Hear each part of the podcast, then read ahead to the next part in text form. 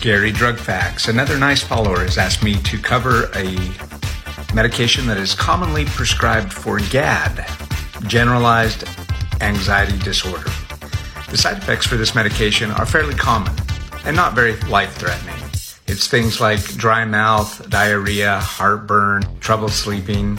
That being said, the issue with this medication is there are a ton of drug interactions, other medications that cannot be taken along with this medication.